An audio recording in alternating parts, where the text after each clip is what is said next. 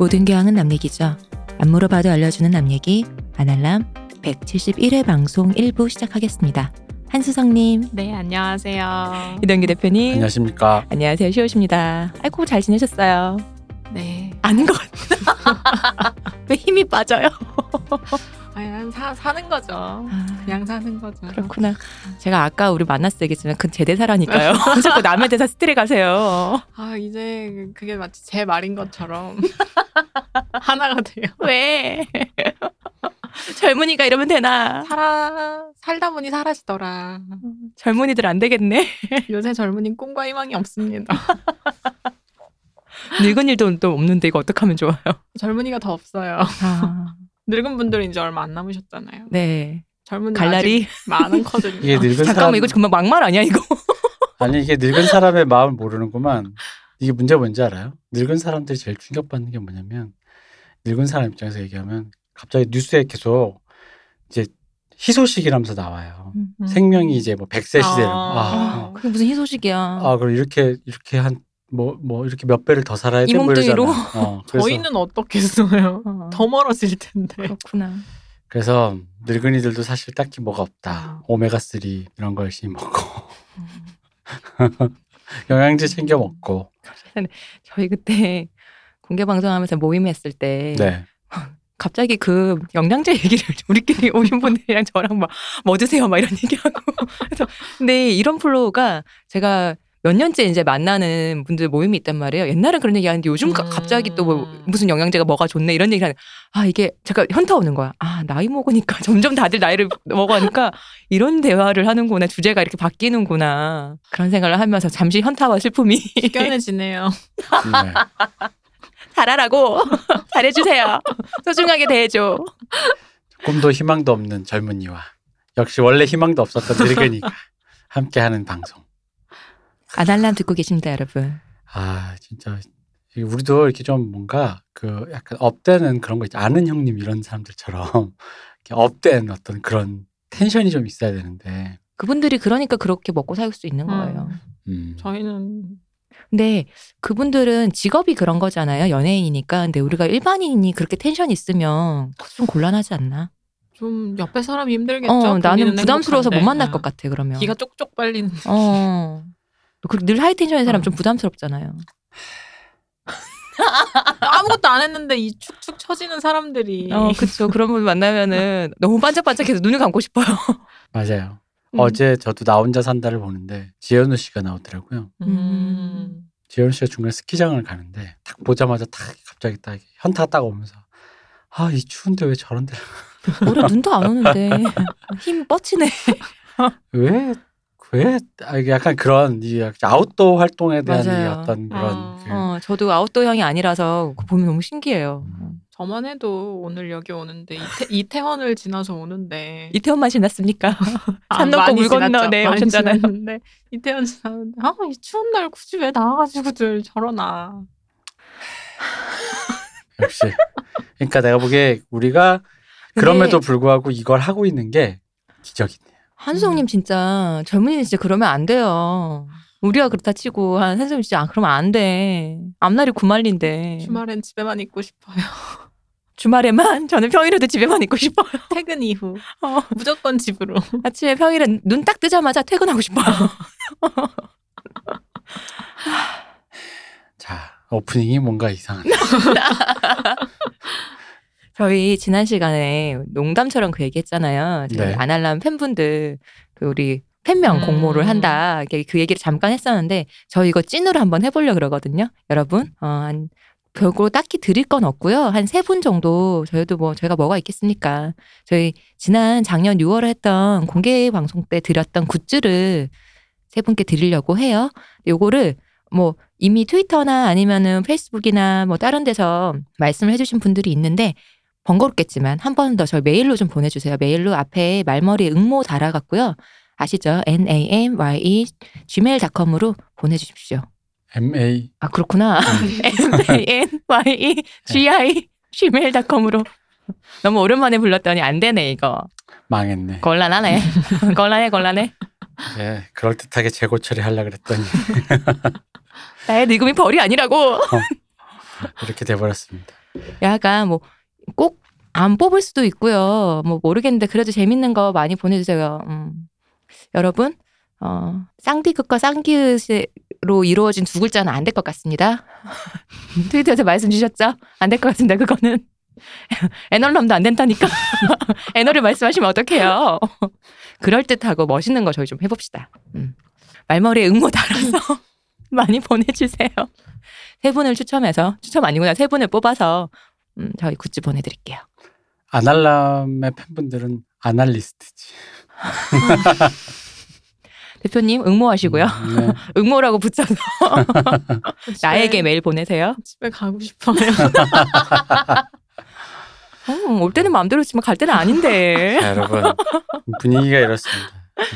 오늘 오랜만에 한수정님이랑 저희 심리학 얘기 프로이트에 이어서 해보려고 하잖아요. 이게 원래 이제 계속 해야 되는데 얼마만이야 이게? 어? 이 이거를 일단 끊겼다가 네. 네, 다시 재개를 하게 되었습니다. 사실 근데 또 끊길 것 같기는 해요. 누가 그래요? 음, 누가 그래? 제가 열심히 하세요. 재문이 열심히 하세요, 제발. 재문이 더 열심히. 자, 저희는 후원을 받고 있습니다. 저희 그 국민은행 계좌로 여러분의 후원을 받고 있고 많은 분들이 여전히 후원을 해주시고 있습니다. 그것으로 저희 방송이 운영되고 있고 출연해주신 분들의 피와 살과 땀으로 돌아가고 아 있습니다. 저 벌써 어지러운 것 같아요. 후원해주신 여러분 정말 감사드리고요. 더 많은 후원 부탁드리겠습니다. 감사합니다. 네, 후원 계좌 저희 뭐 팟빵이나 아니면은 저의 트위터나 페이스북 어, 소개해 보면 다 있으니까요. 쉽게 찾으실 수 있으니까 많이 부탁드립니다. 자 들어가죠. 그래서 이제 오늘 그러면 저번에 예고했다시피 언제 예고했는지 기억 안 나지만 네. 이용인가요? 네, 융입니다. 융. 융, 융. 융이 이게 프로이드 때문에 네. 한번 심리학의 맛을 들여서 음. 이게 아마추어들이 아, 심리학이라는 게 이런 학문이냐 했다가 두 번 이제 뭔가 뭔가 뭐라고 대바꾸라고 해야 될까 음. 뭔가를 맞는 게 있는데 하나는 뭐냐면 프로이드 때문에 좀 맛봐 놓고 전체 전공 교양 뭐 전체 교양 네네네. 있잖아요 그 그 교양 그런데 심리학 학문을 이렇게 하나 이렇게 해요 딱 들어갔더니 프로이드 얘기는 하나도 안 하는 거야 음. 그상 트위트. 프로이드 아 나 이거 왜 열망해줬어 미국에서 지금 어떤 팬분이 아, 아, 보여주셨는데 미국 미국에선 프로이드라고 합니다. 아. 한국에서는 계속 다 프로이트라고 나오는데요. 어, 어. 그러니까 독일말 기준으로 발음해 주는 건데 음. 아, 아시겠지만 이 미국 애들은 자기네 기준으로 영어로 발음해 버리잖아요. 어, 사대주의. 아, 난 프로이드. 미사대주의. 어, 나 미국 Great America Again 미국 그 모자 왜 안 쓰고 오셨어요? 어, 그 모자는 한번 쓰고 오세요. 편집용 모자입니다. 어, 세상에. Great America Again. 그래서 그 프로이드가 항상 그래서 저도 그 수업을 들었는데 그 매번 그 질문을 하시는지 그 질문이 나올 때 교수님이 그 한숨을 쉬시면서 그러니까 뭐냐면 프로이드가 대부분 내용이 거죠. 어떤 정도 영향력을 갖고 있느냐. 선생님 왜 프로이드 얘기 안 하느냐. 뭐 이런 얘기만 하는 것 같아요. 음. 야 너도 이런 표정인가? 그러니까 여러분 그게 심리학이라는 것은 그러니까 뭐 대충 내용 그 심리학 심리학이라는 건 학문이 큰 학문이고 프로이드는 그 중에 일종의 어떤 다른 분과에 지나지 않으니 지금 여러분이 듣는 거는 전체 교양이니까 프로이드를 따로 뭐 이렇게 얘기하진 크게 않을 거예요. 이제 이런 식인 거죠. 제가 맨날 하는 소리죠. 네. 맨날. 근데 이제 이제 못 모르고 특히 인문대 애들이 이제 프로이드에 대해 이제 듣고 나와서 이제 그 얘기를 좀 더탁 하려 그랬더니 정작 이제 한 학기를 낭비해서 프로이드 얘기를 못 듣고 듣고 심리학 서적에서 이제 그런 것만 이제 듣고 가는데 그러다가 이제 자기가 프로이드 한번 이렇게 뭐랄까 공부해 보겠다고 해서 왜 그 꿈의 해몽 이런 거 사서 보다가 꿈의 해석? 아 꿈의 해- 해몽 해석 해몽이래 내가 왜 이러지? 뭐 왜긴 왜겠어요. 그렇지 뭐. 갑자기 급 어. 급진숙해지는 해몽이지 뭐. 음. 어쨌든 그런 책을 사서 읽다가 저기 뭐야 이제 어, 제자가 있다고 하니 융 이런 데가 나가잖아요. 음. 이게 융을 하게 된 얘기가 융을 사실 하고 싶어서가 아니라 융을 짚는 순간 내가 프로이드에서 한 발 더 나가는 기분이 있어. 음. 아 그쵸. 어. 심화되는 기분. 내가 이러한 내용을 아, 남들은 아직 꿈의 해몽밖에 모르는데 조금 더 나가겠어. 로또를 사야 되나 어. 말아야 되나? 금의 기운이 목의 기운이 있어. 3월생이야 이런 거. 그거 해몽 아니지? 그러면 그거는 지금 사주 보는 사주 그걸로 아니에요? 나가는 거 명리학으로 사주? 가신다는 얘긴데. 이게 내가 근데 사실 이렇게 말하면 좀 안 되지만 제 개인적으로 이런 이런 약간 신념이 있어요. 이거를 다 하면 통하는 게 있을 것 같아. 각 폴더 있잖아. 계자리, 혈액형, 명리학, 이 뭐 이런 거 있잖아요. 그걸 다 합쳐서 딱 하면 촉근 이론처럼 뭔가 하나로 통합되는 이론이 있을 것 같아. 그러니까 예를 들어 계자리 폴더에 MBTI 폴더가 있는데 그 안에 이렇게 하면 뭔가 좀 더 좀 디테일해질 수 있을 것 같지 않은가라는 괜히 그런 대도 않는 생각을 하면서 정말 대도 시연님 생각이시네요. 표정이 방금 전에 어디 계속 해보세요라는 어디까지 하나 얘기해 보세요라는. 근데 이렇게 하면 여러분 제가 여러분에게 드릴 말씀이 있습니다. 어, 소개팅에서 할 말이 없으신 분 이걸 제가 해드린 걸 잘 하고 가서 하시면 됩니다. 어우 마르크스가 있는데 왜? 소개팅에서 마르. 세개 세 개 있잖아. 여러분이 일단 관우는 아실 거고 마르크스하고 내지 방금 폴더 얘기해주면 지난번에 최고지. 문쌤님이 해주신 얘기 있잖아요. 그 아시는 분이 소개팅 나가서 전공 얘기만 줄줄 하다가 애프터가 없어. 근데 이해를 못하는 왜 이렇게 아 저래서 저렇구나라고 우리는 얘기했잖아요. 근데 자기 전공 있으신 사람들은 어쩔 수 없어요. 근질근질해지는 포인트가 있음을 저도 알아요. 저도 그냥 그걸 하지 않을 뿐이지. 입이 그럼요. 간질간질하긴 해요. 근데 다른 것보다는 아무래도 심리학 전공이면은 그 반대편의 사람이 더 듣고 싶어 하지 않아요? 그런 거? 물어본다든지. 음. 아니 듣고 싶어 하긴 하죠. 어. 그 다음에 이제 입을 떼는 순간부터 모든 전공자들을 상대하는 그 상대편 사람들은 헬이죠. 음. 예를 들어 저 같은 경우는 가장 친숙한 영화 아닙니까? 영화는 다 좋아하죠. 사람들이 영화 중 어, 영화를 그쵸. 음. 즐겨보지 않아도 영화랑 음악을 싫어한다는 사람은 없어요. 보통, 책도 그렇고. 어, 할말 딱히. 할말 없으면 취미가 뭐 영화 봐요, 뭐 독서요. 음악 들어요, 뭐 독서 이러니까. 그래서 영화 좋아해요. 와 영화 전공하셨어요. 그다음에 이제 물어봐. 그 영화 그래서 이제 거기서 갑자기 입을 떼는 순간. 음, 네 이제 모든 것이 이제 저렇게 모든 전공자의 전공으로 들어간다는 음. 것은 이게 음, 다르죠. 뭐 심리학만 해도 아 저 심리 검사 이런 거 좋아해요. 관심 많아요. 음. 그렇다고 해서 어저 즉석에서 할 수 있는 그림 검사 그려보세요. 나무를 한번 그려보시겠어요? 이런. 걸로 가면 안 된다는 거죠. 가족을 한번 그려보세요. 소개팅 가서 재밌겠다. 손금도 보고. 아, 손금은 보지 않습니다. 아버지만 떨어지게 그리신 걸 보니. 네, 안 그럽니다. 안 그래요. 괜찮은데요? 안 그래. 나쁘지 않은데. 이게 심리학의 오해가 마치 그러면은 그것도 나올 것 같아. 최면술도 할 것 같고. 당신은 나에게 5초 후에 반한다. 뭐 가방에. 혹시 그 심리 검사는 카드 섹션 있는 거 아. 아니에요? 타로 카드도 있고. 데칼코마니 그 카드 있잖아요. 이거 뭘로 보이시냐고. 그건 각 잡고 해야 하는 검사입니다. 그렇습니다. 어쨌든 그래서 우리가 여러분, 심화학습 전공자를 괴롭히지 맙시다. 소개팅 가서. 전공자도 나 앞에 있는 사람을 괴롭히지 맙시다. 정도도 꼭 참고 있습니다. 네. 아, 그래서 심화학습을 하기 위해 융을 모셨다. 음.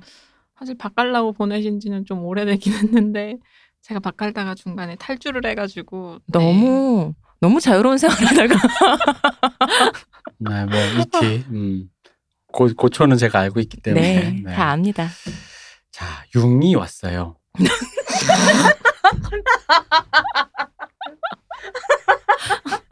프로이드가 가고 융이 왔다. 금방 그게 계란이 왔어요. 네. 해보고 싶었어. 이게 라임이 쫙 붙더라고. 이 어조가 융이 왔어요. 울림 소리가 많아가지고 이응이 네, 이 융 처음에 융 처음 들었을 때요. 이게 제가 언제 처음 들었냐면 고등학생 때 들었는데 그때는 이게 사람 이름인 줄 몰랐어요. 그랬군요. 어, 왜냐면은 약간 그 우리한테 익숙한 이름이 연전 친미 사대주의자니까 데이비드라든가 어, 데이비드라든가 사다꼬라든가 뭐 이런 쪽이어야 되는데 프로이트까지는 이름 같거든요. 근데 융 하니까 프로이트는 또 왜 옛날에 그 뭐 지그문트 프로이트에 대한 뭐 전설 같은 거 있죠. 그런 식 동화 같은 것도 음. 많이 보고 그랬잖아요. 어릴 때 왜. 그러니까 뭐 약간 이게 익숙한데 융 이러면은 이게 음. 좀 이게, 이게 그러다가 이제 나중에 배운 게 생물 시간에 그 장 장에 있는 융털. 융모 융털. 융털 융 융모. 아, 그래서 아 이게 융어융 소화를 잘 되게 해준다지. 어 아니면 이렇게 렌즈 닦는 융모 아, 그렇죠. 이렇게 죄송합니다. 융에 대해서 이렇게까지 제가 왜 이런 말을 하냐면 융이 되게 많이 친숙한데 되게 많이 모르고 맞아요. 되게 또 융을 들어가는 순간 사람들이 거기서부터 이제 잠깐 저를 비롯해서 수많은 사람들이 약간 이렇게 머릿속이 거대한 물음표가 생겨요. 이게 학문이 맞아? 음. 일단 그게 있어요. 음, 음. 아니 어쨌든 이거 나름의 학문 체계랍시고 본인이 이제 어떻게 한 거니까 사람들이 이제 어떤 대학자의 되게 유명하신 세계적인 학자의 뭔가 겠거냐고 이제 책을 펴서 읽는단 말이에요.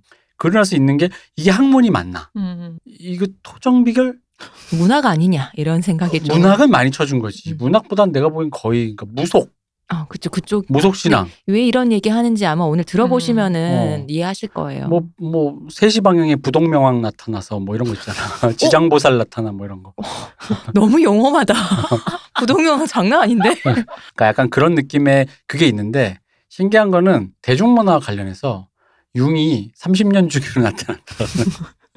그 30년 어디서 나오는 수치인가요? 아, 이게 왜 그러냐면요. 이 그 지금 요즘에 융이 사실 우리가 또 하게 된 시적절한 음. 이유가 BTS 때문 아닙니까? 맞습니다. 더 시의적절할 때 했었어야 되는 건데. 소가 그만 탈주하는 바람.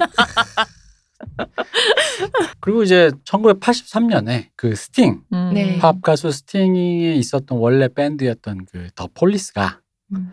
그분들의 마지막 앨범이죠. 가장 걸작으로 추앙받고 여러분 잘 아는 그 Every Breath You Take 이 노래가 들어있는 그 앨범이 융의 그 이론을 그대로 한 제목 앨범 자체 제목이 Synchronicity 동시성. 음. 처음에 그래가지고 저 어린 마음에 팝 들을 때. 이게 83년도 앨범. 그 흔히 말하는 그 그거 있죠. 그 그 그 그 작년에 한때 화- 화제했던 그 Live Aid 아, 퀸의. 네. 거기도 그, 그, 그 무대에 나와서 스팅이 이렇게 하는데 그러다 보니까 어린 마음에는 아, 뭔가 되게 대단한 이론이 하, 음악가가 영감을 음. 받아서 근데 나중에 보다 보면 저는 사실 그런 건 좀 있어요 이게 약간 문학적인 영역에 연결돼 있는 흔히 말하는 가사가 좀 많고 좀 그런 건 모르겠는데 음악 자체의 그 음악적 형식과는 딱히 큰 관계는 없더라 음. 나중에 보고 나니까 음. 뭐 이제 그런 생각이 들었고 그래서 어쨌든 BTS 때문에 이게 작년에. 지금, 이게 지금 핫합니다. 음. 엄마맘마 뭐 엄마맘마 하신 거예요 그 지금? 그 앨범 그 앨범 그 앨범 있잖아요. 치지 마세요. 본인만 아세요 지금. 아니 어 아씨 젊은이 빨리 말씀해 보세요. 저도 사실 잘 모릅니다. 아니 이런 진짜 너무하시네 너무 저는 잘하시네. 일도 모릅니다. 작은 것들을 위한 시 있잖아요. 이 앨, 아, 어쨌든 이 앨범 Map of the Soul 음. 이 자체가 그쵸 융에 관한 네. 저서의 영감을 거죠. 받아서 나온 거라고 하니까요. 그러니까 여러분이 자녀가 BTS 앨범을 들고 있는 아미다 싶을 때 바로 아날람을 같이 들으면서 라떼는 말이야. 어. 아니 음. 개인적으로는 그리고 아미 분들한테도 좋다라고 말씀드리고 싶은 게 네. 그 Map of Soul 그 네. 영감을 받았다라고 하는 책을 공홈에서도 판 걸로 알고 있거든요. 네 제가. 맞아요. 어. 근데 저도 이걸 빅히트 준비 shop에서 팔았던 맞아요. 걸로 알고 있어요. 이걸 준비하면서 그 책도 같이 봤는데 이건 나도 이해가 안 되는데 근데 이게 이제 머리스타인이라는 교수님이 쓴 융의 영혼의 지도란 2015년 저작이잖아요. 네네. 근데 이 책의 설명을 보면은 이 교수님 이걸 개론서로 썼다. 그리고 되게 쉬운 언어로 융의 얘기를 어. 했다라고 하는데 한수정님이 아니라고. 제가 오늘 이 얘기를 대표님한테도 하고 시온님한테도 네. 했거든요. 그건 절대 개론서가 아니다. 왜냐하면 개론서라고 하면 가장 담백하게 그냥 저- 어떤 것에 대한 개념에 대한 정의 이런 것들을 좀 말씀해 주셔야 되는데 그분 진짜 쑥 들어가셨거든요. 그리고 그 책이 그렇게 어렵게 읽히고 쓰여질 수밖에 없었던 이유도 융의 학문 특성, 융이 가진 음. 이론의 특성도 분명히 있어요.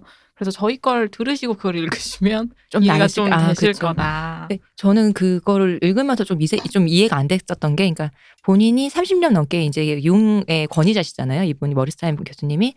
30년 넘게 했던 그거 이제 강의를 모아서 융, 자기 그 30년 가까운 융의 연구에 자기 이거 결실이다. 정자한 결실이다. 이 책이 결실이 쉬울 수가, 결실이 개론서가 돼? 라는 생각을 했단 말이에요. 근데 그러면 결실을 개론서로 쉽게 썼다면 정말, 아, 이분 대단하신 분이다라고 생각하고 있었는데, 한송님이 아니다라고.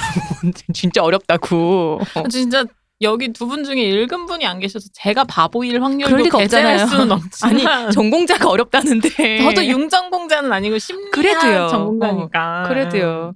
그래서 아니 그렇다면은 이게 우리 아마 아미분들도 이거 많이 사서 읽으신 음. 걸로 알거든요. 되게 어려웠겠다 생각했어요. 어, 그래서 저도 어. 물음표였어요. 이걸 많은 아미분들이 사셨을 텐데 어. 과연 몇 분이나 만독에 성공하셨을까? 어려웠겠다라는 생각. 힘드셨겠다. 음. 덕질이 이렇게 힘들어. 어쨌든 그 책 네. 때문에 융이 주목을 받고 있습니다. 음. 그래서 우리가 이참에 융을 사실 BTS의 Map of the Soul 이 페르소나 앨범은 사실 작년 앨범이라 네. 조금 우리가 늦은 감이 있지만 내가 보기엔 Map of the Soul 다음에 네, 점점 또- 페르소나인 거 보니까 음. 예전에 그 Love Yourself처럼 시리즈로 나갈 확률이 그쵸. 높아서 보통 3부작으로 많이 한다면서요. 음. BTS가. BTS에 한번 얹어 가보자. 곧 또 나오겠구나 두 번째가. 수- 숟가락을 얹어 보자. 그래서 우리가 해줄 수 있는 건 없고 융이라도 좀 어떻게 알아보자. 네. 네. 네. 자, 그럼 이제 이 융에 대해서 생애부터 들어가 보시죠. 그럴까요? 네. 네, 들어가시죠. 네. 융은 일단 1875년 사람입니다. 음. 19세기 사람이네요. 19세기 사람이죠. 스위스의 작은 마을 캐스월이라는 곳에서 태어났는데 이 캐스월이 뭐 속한 더 큰 개념의 행정구역이 바젤이라는 지역인가 봐요. 네.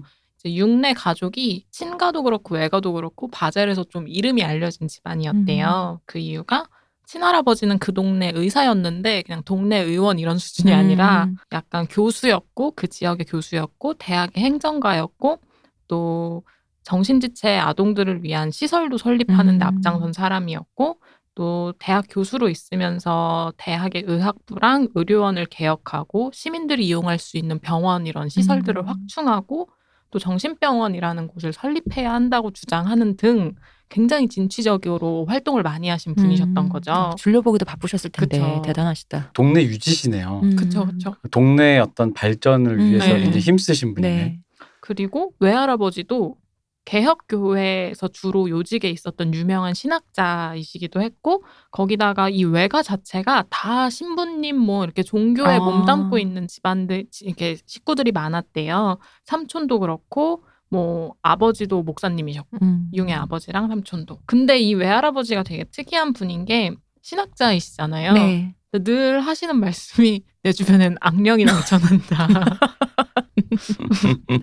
그래서 융의 어머니가 어릴 때부터 어떤 기억이 있었다라고 융이 얘기를 하냐면 외할아버지가 이제 다음 날 교회에서 이제 설교문 같은 거 네. 이제 쓰시면 내가 이걸 쓰는데 악령들이 날 방해할지도 모르니 너가 내 옆을 지켜라 해서 아빠랑 같이 등을 맞대고 융의 어머니가 이렇게 앉아서 허공을 그냥 이렇게 근데 그그 딸에게 꼭 이렇게 했던 거 보면은 악령과 맞서 싸울 정도 힘이 내 딸에게 있다는 거잖아요. 근데 또 악령을 봤다고 하니까 이게 사실 신학자라서 그렇지. 네. 아까 우리 저희 잠깐 맞아요. 얘기했지만 한국 같으면 이거 강신 이런 거 아니냐. 어. 되게 집안, 무속의 기운이 네. 강한 집 아니냐. 집안 자체가 영적으로 좀 트여 있는 집안이라는 스피리추얼한 인상. 네, 집안인 것 맞아요. 같아요. 그런 느낌이 좀 있어요. 음. 어쨌든 뭐 집안이 그렇 그래서 뭐 딱히 엄청 돈을 많이 벌 수 있는 직업을 가진 집안은 아니었는데 어쨌든 그 동네에서 명망도 높고 이름도 많이 알려진 집안이었던 거죠. 이게 건설할 때 중간에서 뭐 다 하면 또 되는데 다들 정직하신 강직하셨나 분이었네요. 네. 봐요. 음. 근데 뭐 물론 융이 태어났을 때는 친할아버지랑 외할아버지가 다 돌아가신 음. 상황이어서 직접 뵌 적은 없지만 다들 아시다시피 뭐 이런 시대 어떤 동네에서 이름 알려진 집의 자녀로 자란다는 건 결국 그 가족이 속했던 커뮤니티나 외할아버지나 친할아버지를 기억하고 있는 음. 사람들의 그런 피드백에 의해 영향받을 수밖에 없는 환경에서 음. 자랐던 내가 누군지. 다 알 거니까 맞아요. 그 동네에서. 어, 너가 그 집 누구네 손자 누구구나 어, 이러실 어. 텐데. 네가 귀신 들린 그 집 손자구나 그러면서 너도 뭐 멀지 않았네. 저 집이 세습무 지금 3대째 아. 났다면서. 신병이 얼마나 아픈지 알아? 어, 거부해봤자 도망 못 가. 뭐 이러면서 이렇게 음. 그랬겠네요. 강신 아니고 여기 세습에는 신병 괜찮을 거예요. 어... 어쨌든 이런 분위기 속에서 융은 사색적인 소년이 되어갔다고 합니다. 뭘 하- 아무것도 못 할 거 아니야. 사고도 못 치고 사실. 그쵸. 어, 어. 그쵸. 그리고 그 본인도 뭐 어머니라고 해서 막 발랄하고 막 활기찬 분은 아니셨을 것 같잖아요, 음. 일단.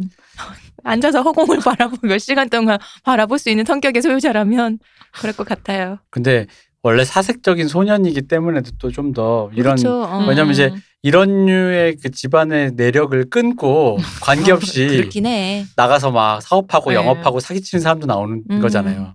아들 셋이 있으면 다 다른 것처럼. 근데 음. 이제 특히 어렸을 때는 약간 그런 거 무섭잖아요. 이 그런 네. 무- 얘기들이 그런 거에 영향받잖아요. 특히 음. 사색적이고 좀 그러면은 왠지 그런 무서운 얘기라든가 그런 류의 주변의 얘기들의 피드백에 굉장히 영향을 받으면서 자기 스스로도 뭔가 이렇게 약간 상상의 나를 음. 키운다고 할까?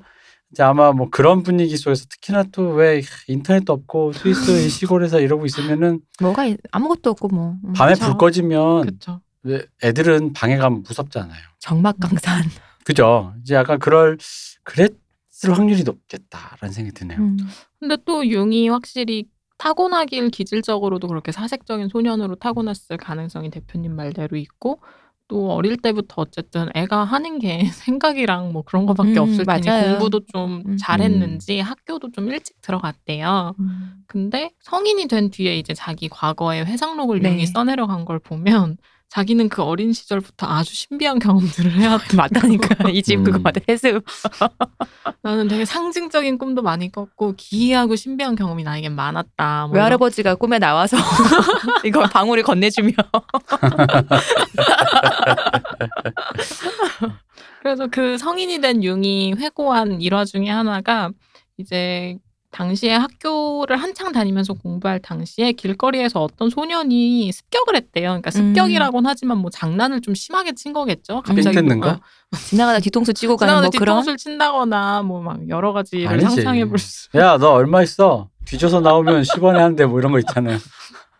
근데 문제는 그 습격에서 융이 쓰러졌다는 거예요. 음. 어이쿠 하면서 그냥. 근데 좋지 못한 곳에 맞았나 아니지. 얘가 진짜 방법을 알았네. 아 아. 쓰러져야죠 거품 물고 쓰러지면 발포 비타민 기억해 주세요 방법을. 오랜만이네 발포 비타민 역시 똑똑하네. 음. 근데 진짜 그게 그냥 쓰러진 게 아니고 기절 발작을 일으켰대요. 음. 그러니까 쓰러지면서 막 이렇게 네네. 하시는 온몸을 거, 떨면서. 온몸을 떠시는 그런 것들 있잖아요. 근데 문제는 그 이후로 이 기절 발작이 학교에 가야 할 때도 일어났고 과제를 해야 할 때도 계속 반복해서 왜이 마음 왠지. 조금 알 것 같지? 저도 뭔가 좀 알것 어. 같았어요. 그러니까 뭔가 싫은 경험일 때 자꾸 어, 지금. 어. 그쵸. 음. 그래서 이게 반년 이상이나 이거 이런 현상 때문에 학교를 멀리하게 됐는데 음. 융이 말하길 나도 어렴풋하게 내가 왜 이러는지 안다. 음. 학교 가기 알았다. 싫어서. 내가 학교가 너무 기계적이고 맨날 똑같은 거 시키고 재미가 없다. 음. 그런 거부감과 또 그걸 또 내 역량껏 내 마음껏 따라가지 못하는 나에 대한 무능감 그런 것들이 다 종합적으로 음. 합쳐져서 내가 그랬던 것 같다. 그리고 음. 그땐 나도 그런 마음을 어렴풋하게는 알고 있었다. 음. 이렇게 쓰더라고요. 그럼요. 시험 바로 전날에 왜 청소를 하고 싶냐면 바로 그런 것 때문에 그렇게 청소하고 싶고 깨끗하게 되죠. 어, 네. 그렇게 뭐랄까 저기 그, 그러니까 졸린 이유도 시험 공부하는데 왜 이렇게 그 공부만 책만 펴면 졸린 이유도 내가 졸려고 하는 게 아니잖아요. 이거 뭐 옛날 얘기 시험까지 안 음. 가도 돼요. 요새 그쵸. 우리 밤에 씻으러 가야 되는데 씻기 귀찮아서 자꾸 화장대 정리하고 5분만, 5분만. 근, 그런 거. 근데 이거 생각해보니까 그러네요. 이건 제가 이렇게 참 누구라고 지목을 할 수 없지만 그 예술들 다니면 음. 관심을 얻기 위해서 내가 좀 특이한 캐릭터다라는 음. 것도 약간의 그 허언증 있는 친구들이 많은데 보통 이러면 이제 책을 피면 졸려서 잤다를 조금 이제 과장하면 이런 식으로 말하는 친구들이 아. 있어요. 음. 편의 순간 아 잠이 쏟아져. 어, 뭐 나는 약간 거. 기면증이 있어. 음. 나는 약간 그게 책과 함께 와.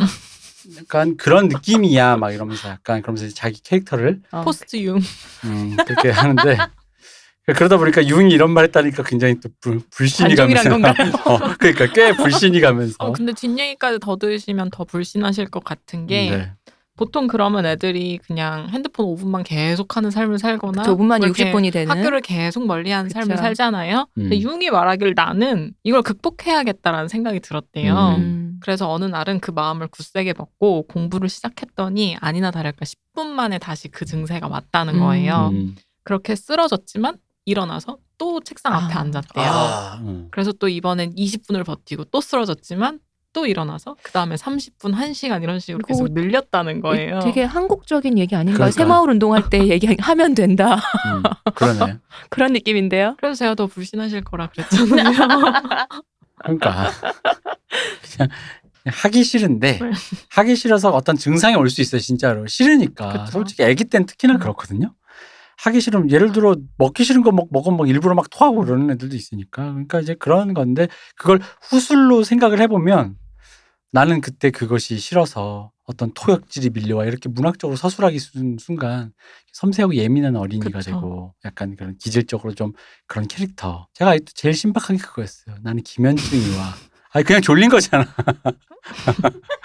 기면 발작증 왜냐면 왜또 기면 발작증이 그랬냐면 저 때 좀 예민한 10대를 보낸 힙, 힙하고 싶은 청년들은 아이다호를 보고 아. 리버 피닉스가 거기서 리버 피닉스가 기면 발작증으로 나오죠. 갑자기. 길거리 쓰러져 잠, 잠이 든단 말이에요. 그걸 본 hip하고 싶은 참 그 청년들이 양준일처럼 명품 못 입겠고 나를 다르게 할 수 있는 건 기면 발작증이라든가 기면 발작증 말고도 많습니다. 어쨌든 그렇게 융은 무사히 학교를 졸업했고 대학에 진학을 앞두게 돼요. 음. 근데 대학 진학을 앞두고 그래서 뭘 전공할 것인가가 융도 당연히 고민이었겠죠. 네. 그래서 이전까지 철학, 신학, 과학 등 다양, 다양한 것들에 융이 관심이 많았는데 특히 고고학이 융은 되게 끌렸던 모양이에요.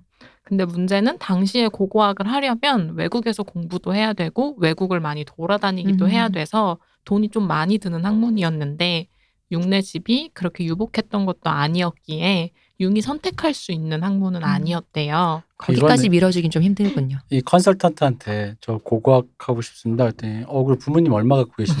지금 재산 얼마 있어? 어, 약간 이런 느낌. 어. 음악 네. 한 500억 있니? 음. 네, 안 되겠다. 이제 물러나서 나온 거죠. 어. 근데 그래서 아 고고학의 대안으로 그럼 난 뭘 해야 될까를 하다가 유명한 의사였다던 할아버지가 생각이 난 거죠. 음. 네. 늦게서.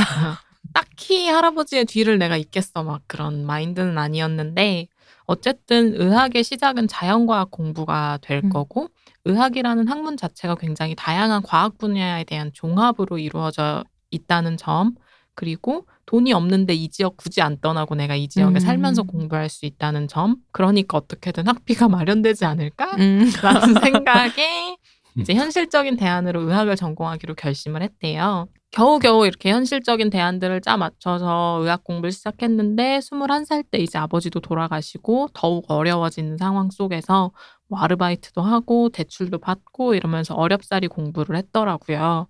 근데 물론 이것도 회고록에 나오는 내용이지만 그 어려웠던 시절이 돌아보니 참 좋았다라고 융은 쓰, 이렇게 써내려 갔다고 해요. 그때 당시에 다양한 사람들과 함께 책 읽고 토론하고 많은 이들을 만나고 교류하고 내 사상적 지평을 넓힐 수 있었던 시기였기 때문에 좋았다라고 얘기를 하면서도 그때부터 신학이 어렸을 때부터 익숙한 건 맞는데 뭔가 동의가 좀 덜 되는데 음. 완전히 내가 신학을 동의하기엔 뭔가 부족한데라는 생각을 음. 했다고 해요. 근데 어쨌든 이 고민을 끌어안고 가는 융도 그 행복한 대학 시절을 이제 졸업해야 하는 시기가 왔고 이제 먹고 살 고민을 융도 해야겠죠. 그쵸. 그래서 민헨의 한 내과 교수님이 융을 너 내 밑에 와서 일해라 일자리 음. 줄게라고 제안을 했고 융도 그래 돈 주시는 분한테 가야지라고 음. 생각해서 거기로 가려고 했는데 크라프트 에빙이라는 사람이 쓴 책을 읽게 되고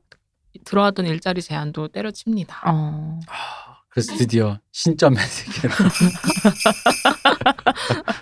방울을 쥐었나요? 토정 이지함이 지으신 거울과 방울과 크라프트 에빙이 칼을- 이지암이에요. 토정 이지함 선생님이 지으신 이제 사실 크라프트 에빙의 책을 읽기 전까지 융은 딱히 정신과나 정신의학에 음. 관심이 없었대요. 음. 근데 이 크라프트 에빙이 누구냐 하면 사디즘이라는 말을 최초로 명명한 사람이에요. 그래서 성욕 병리학 연구에 업적을 크게 남긴 학자죠. SM 엔터테인먼트 이사군요. 그래요. 이건 또 무슨 당황스러운. 큰일 날 소리 하시네. 어쨌든 이 크라프트 에빙이 그런 사디즘을 명명하게 된 과정, 뭐 이런 연구, 이런 저술들을 읽고 어, 정신의학 이거 괜찮은데? 음. 라는 생각도 하게 된 거고 이 사람 또 진짜 신기해, 신기한 게 그 많은 심리학 영역과 정신의학 영역들 중에서 음. 식탁이나 칼이 이유 없이 갈라지거나 깨지는 걸 초심리학적인 거라고 지칭을 해요. 약간 그런 염력 이런 거 네. 있잖아요. 음. 근데 그런 걸 어쨌든 음, 의식에 넘어 심령 심령 현상으로 보이고자 음. 하는 것들을 과학적으로 증명하려는 사람들이 있어요. 학문적으로. 지금도 해요? 네, 학문적인 어. 방법으로 그거를 메타심리학, 초심리학이라고 부르는 영역인데 사실 이렇게 들리 들려드린 것 자체가 낯서시잖아요. 그러니까 사실 심리학에서 엄청난 주류 분파는 아니에요. 그러니까 초능력을 그러니까 다루겠다는데. 이거 하신다고 하면 어 그래 약간 이렇게 되는 음. 거죠. 근데 융은 참 저는 읽으면서 참 이 사람 한결같다 싶었어요. 그 많은 영역 중에 또 이게 눈에 들어와서 음. 스피리추얼한 집에 네, 살아서 되게 네. 영성적인 거죠. 1902년에 쓴 학위 논문도 자신의 15살 난 사촌 동생의 영적 경험과 강신술 경험을 맞다니까 진짜 맞다. 이 집안 바로- 한국이었으면 바로 동네에서 동네가 뭐야 대한민국에서 이름나 무당집이라니까 아니지? 어? 그렇다고 합니다. 그러니까 두 개가 결합된 게 느껴져요. 뭐냐면 하나는 그러니까 후술, 음. 그러니까 근거를 찾고 논리적으로 뭔가 이렇게 음. 이렇게 해내는 음. 거가 재밌는 거야. 어, 이거 왜 이러지? 그 답을 찾는 거. 근데 그게 여러 가지를 월- 논리를 찾는 건 사람들이 많이 하잖아. 음. 인문학에서 논리를 찾고, 과학에서 논리를 찾고, 수학에서도 찾는데 음. 그 중에서 이 사람이 약간 이런 뭐 저기 뭐랄까 영성에 가까운 뭐좀좀 뭐랄까 좀 박하게 얘기하면 오컬트적인 음. 약간 이런 거가 자기 눈에 좀 더. 맞아요. 근데 어쨌든 불가해한 건 다 맞는데 음. 그 중에서 특히 불, 자기 눈에 특히 그렇게 불가해한 것들에 대한 답을 찾고 싶어 한다는 게 기본 성향인 것 같은 생각이 들어요. 맞아요. 사실 신학에 대한 고민도 요거랑 저는 같은 맥락에서 음. 네. 이해가 되고 되게 한결같네라는 생각은 들었어요. 음. 그러니까 이런 거에 그러니까 이런 분들이 관심 있으니까 이런 거에서 조금만 빠지면 취미 생활로 원래 이런 거 좋아하시는 분들이 이제 음모론 이러면서 필라델피아 실험이라든지 블랙홀과 어, 뭐 달에 간 적 없다든지 네바다 50일 그런 뭐 거. 이런 거어뭐 그런 거 있잖아요. 융은 어쨌든 그 호기심을 매우 건강하고 생산적인 음. 방식으로 푸신 분인 거죠. 지구는 평평하다. 토마토 외계인. 어쨌든 네. 융은 정신의학에 관심을 갖고 그 뒤에 오이겐 블로일러라는 정신과 병원 교수의 조교로 근무를 하게 돼요. 이 오이겐 블로일러가 누구냐면 어, 조현병 그러니까 정신분열증 연구에 음. 되게 큰 기여를 한 의사거든요. 사실 이 사람 전까지는 조현병이 조발성 치매라고 지칭이 됐어요. 음. 그러니까 조발성 치매라 하면 일찍 발병한 일찍 발병한 치매 정도로 아. 치부됐던 거예요. 근데 블로일러랑 융이 정신분열증으로 사망한 환자의 뇌를 꺼내서 두뇌 조직을 잘라서 관찰해 봤는데 사실 그 두뇌 조직이 일반인의 것이랑 크게 차이가 없는 거예요. 음, 치매 치- 환자의 것으로 볼 수가 없더라. 그쵸. 그래서 이 장애가 단순히 청소년기에 발병해서 지속적으로 인지 기능이 퇴화하는 단일한 질환, 그러니까 치매라고 볼 수 있는 것인가에 대해 의문을 갖게 되고, 그 이건 치매라고 볼 수 없다라고 이야기를 하게 음, 되는 다른 거죠. 병이다라고 네. 이제 발견하신 거군요. 그렇죠. 그래서 질병의 경과를 볼 게 아니라 질병의 발생 시기와 그 경과를 포인트로 맞춰서 볼 게 아니라 질병 증상 자체를 우리는 봐야 된다 해서 조현병이라는 명칭을 음. 최초로 제안한 사람인 거예요. 물론 조현병은 국내에서 이제 정신분열증을 다르게 지칭하기 위해 쓰이는 말이고 정확히는 스키조프레니아라고 하는 그 병명을 이제 명명하시게 된 거죠, 이분이. 그리고 이 블로일러는 당시에 독일 정신의학계에서 듣보, 거들 써도 보지 않던 음.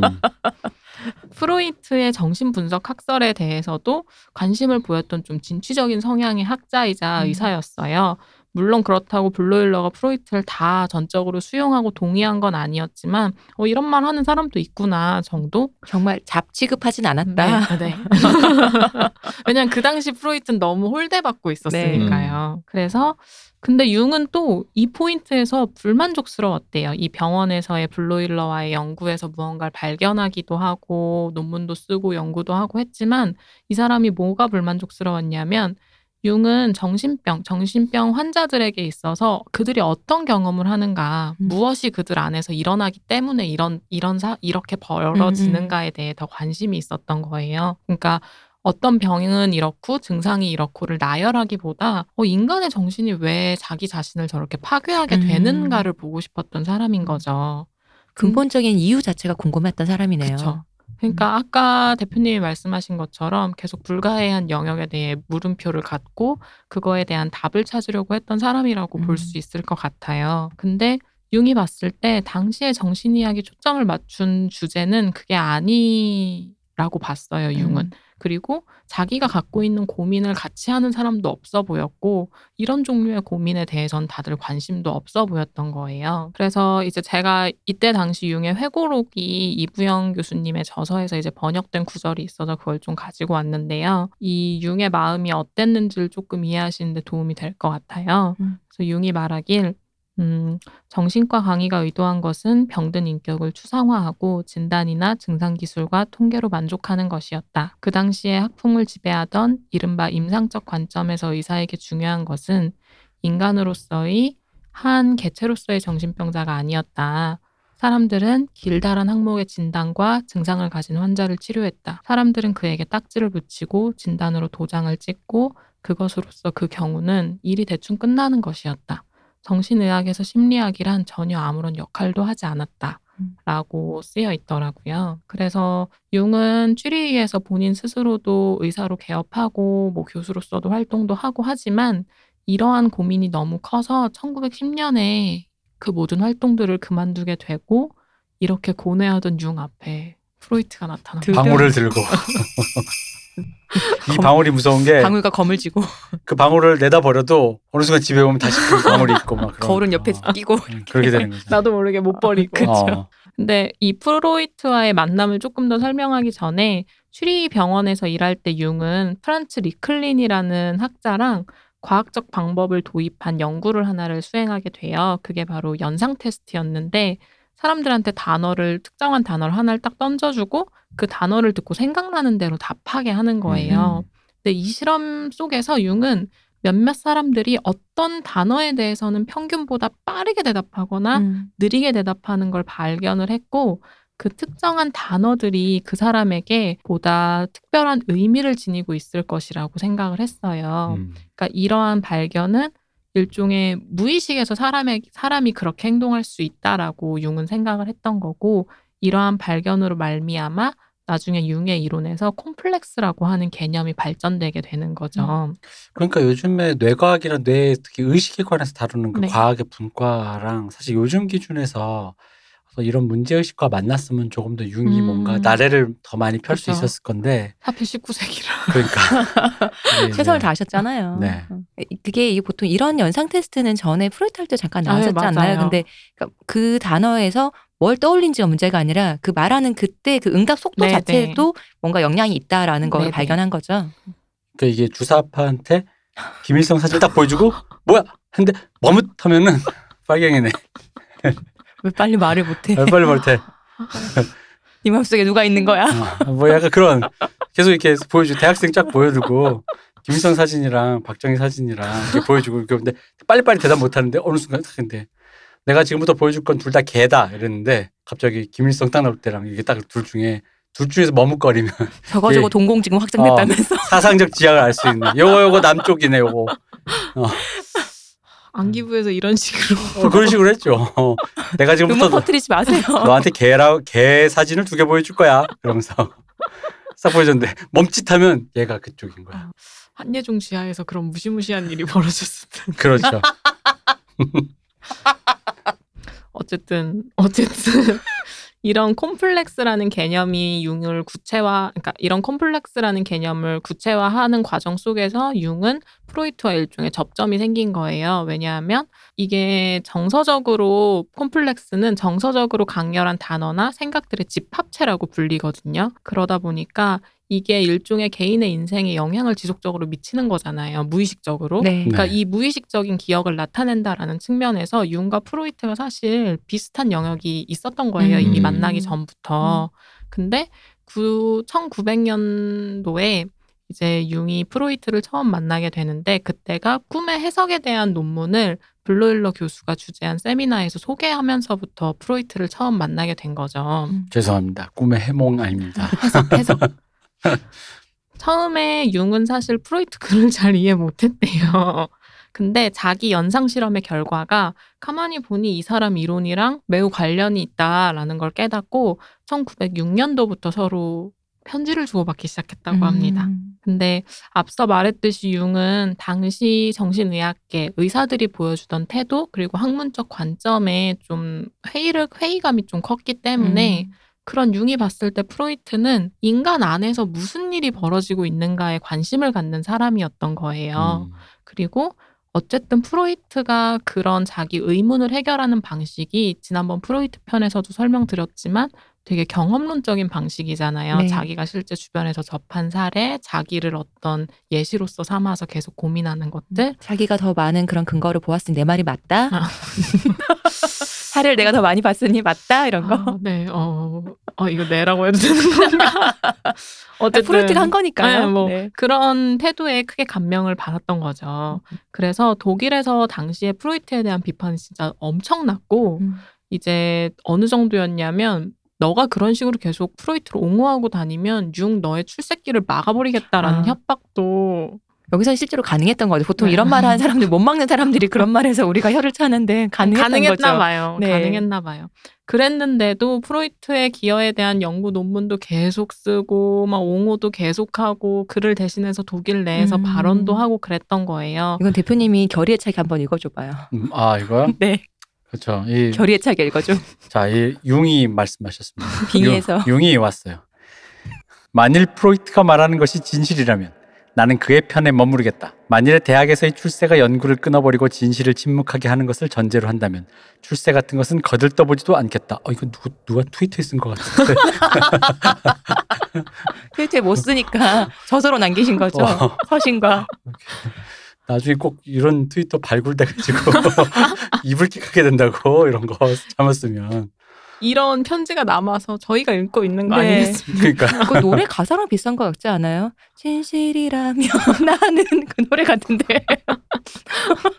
그러니까 이게 저희가 읽어도 이렇게 신나는데 어, 그럼요. 프로이트 본인은 얼마나 신이 났겠어요. 늘 그렇게 온갖 공격만 받다가 그쵸. 나를 대변해서 나서서 이런 마- 막아주는 애가 나왔어? 젊은이가? 젊은이가 이렇게 어. 똑똑한 애가 음. 공부도 많이 한 애가 정신의학을 제대로 배운 애가 나의 진가를 알아줘 하니까 너무 두근두근 했던 거죠. 그래서 프로이트는 융을 학문적 동반자 수준이 아니라 자신의 사상적 후계자로서 생각을 음. 했어요. 그래서 1910년도에 융한테 이런 마음을 가득 담아서 남긴 서신의 일부를 제가 가져왔는데 친하는 나의 아들 알렉산더. 편하게 생각하거라. 나는 나를 야만유를 보는 모든 심리학과, 문명 세계로부터의 찬사들, 내가 정복했던 모든 것들보다 훨씬 많은 것들을 네가 정복할 수 있도록 남겨줄 것이다. 그게 네 마음을 밝혀줄 수 있을 것이다. 이또 발견 발굴돼서 이게 이불킥하는 트위터라고 이게. 참고로 이제 융을 알렉산더라고 지칭을 네. 했잖아요. 이게 여러분이 알고 계시는 그 알렉산더 대왕이 대왕, 맞아요. 네. 그리고 알렉산더의 아버지가 필립이었거든요. 네, 그, 필리포프 2세. 네, 그 필립을 또 프로이트 자신에 빗댄. 필리포스구나. 네. 그니까 음. 저는 이게 너무 비대한 자의식이 너무 웃긴 거예요, 이게. 그러니까 필리포스 2세가 그 아버지가 그러니까 알렉산드 대왕이 알렉산더 대왕이 치사할 수 있도록 지배력도 강화해주고 이렇게 본인 아들이 잘 할 수 있는 토대를 음. 만들어준 사람이잖아요. 그러니까 왜 비유인지를 알겠는데 음, 음, 음. 너무 그래도 너무 비대하잖아요. 비대해서. 내가 대왕을 만들어내겠다. 뭐 하는 짓이야. 소외받는 주사파가 있는데 그를 옹호하는 애가 트위터 DM으로 친애하는 나의 아들 정이라 편하게 생각하거라. 나는 나를 빨갱이로 보는 모든 자유주의 서방 세계로부터의 찬사든 내가 정복했던 모든 것보다 훨씬 많은 걸 너가 정복할 수 있다 남겨줄 것이다. 여기서 말한 정일은 그 정일이 맞고요. 약간 그런 느낌의 이제 주사파 새싹이 있는데 DM을 보냈어. 백두혈통으로. 어. 약간 이게 아, DM이 발굴됐어요.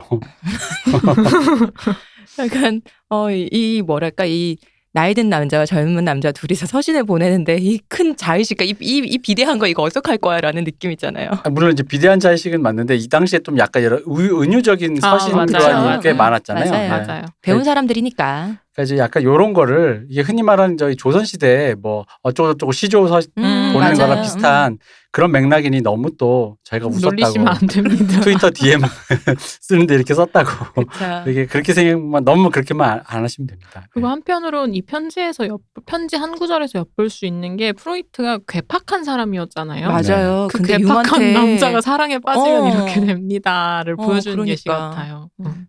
약간 이게 이제 괴팍도 한데 사실 괴팍보다 꽁한 사람 아, 좀 주변 사람 못 믿고 이런 아. 사람인데 그런 사람이 이렇게 믿는 사람이 나타났다는 자체도 신기하기도 하고 대단했구나. 음. 어. 음.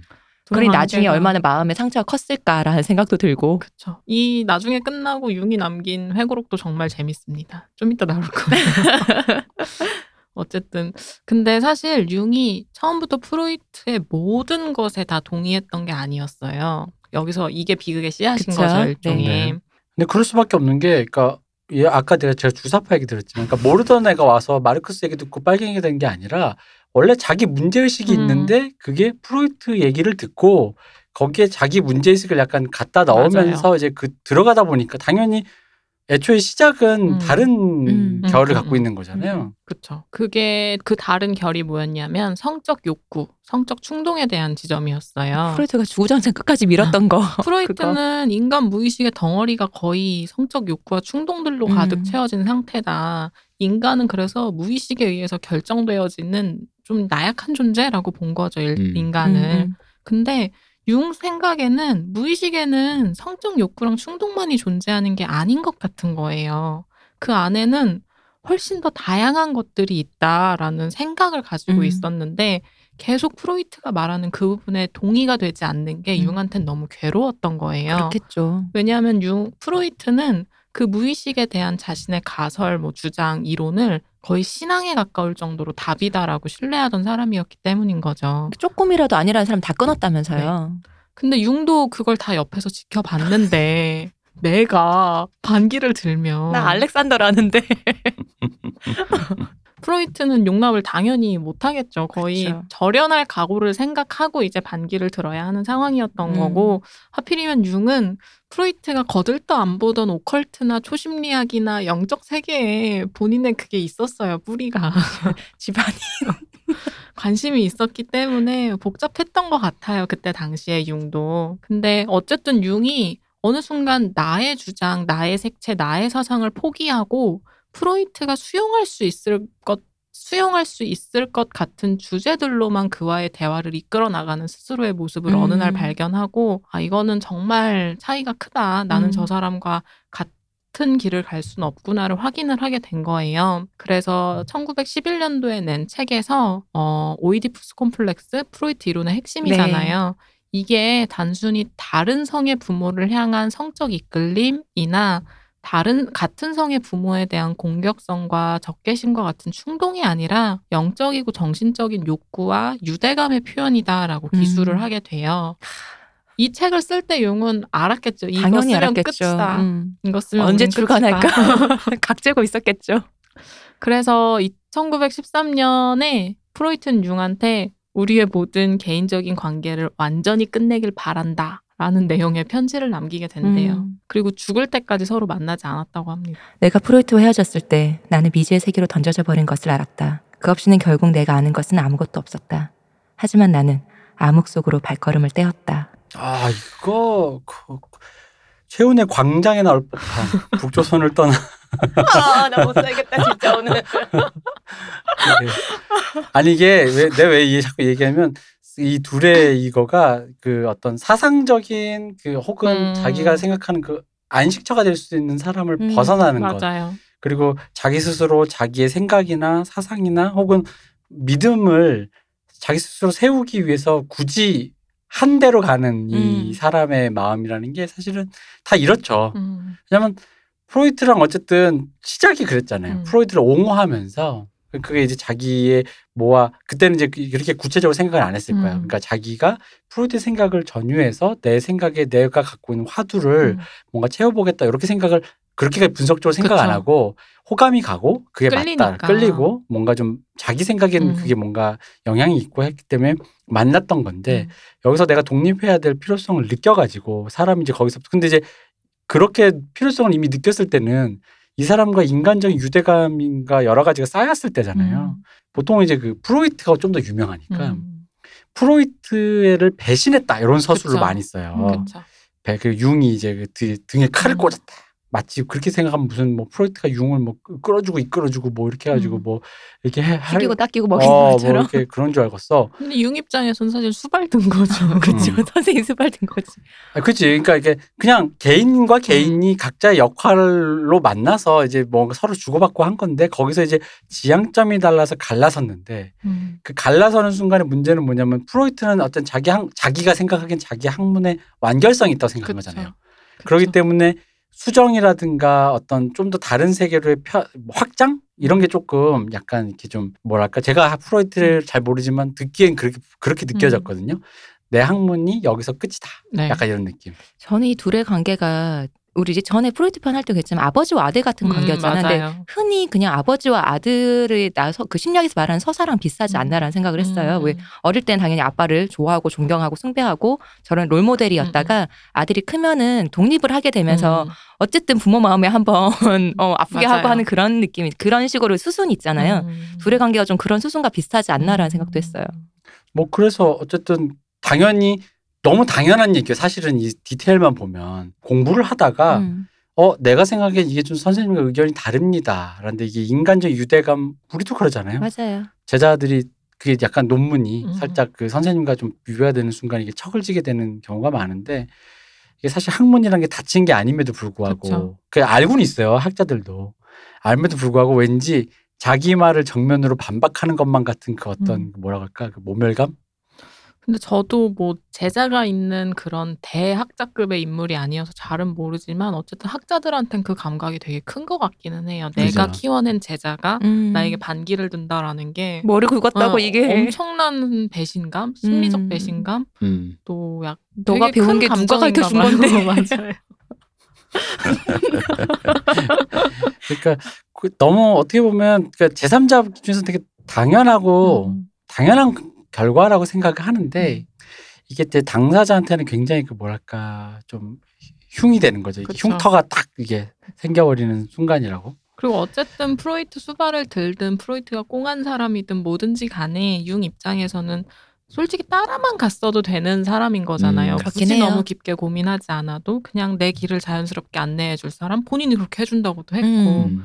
음. 근데 그 안락한 길을 포기한 것도 분명히 있는 거니까 융 내부적으로도 고민이 많았던 시기 이기도 한 것 같아요. 그렇죠. 애 이름을 정은이로 지을 수는 없잖아요. 하면서 간 거지. 그래서 융이 프로이트랑 결별하고 뭘 했냐 하면 사실 프로이트 가설에 동의가 안 돼까지는 확실해요. 융 네. 입장에서 확실해졌어요. 근데 그렇다고 그럼 내가 생각하기에 무의식은 뭐지를 설명할 단계는 아직 아니었던 음. 거예요.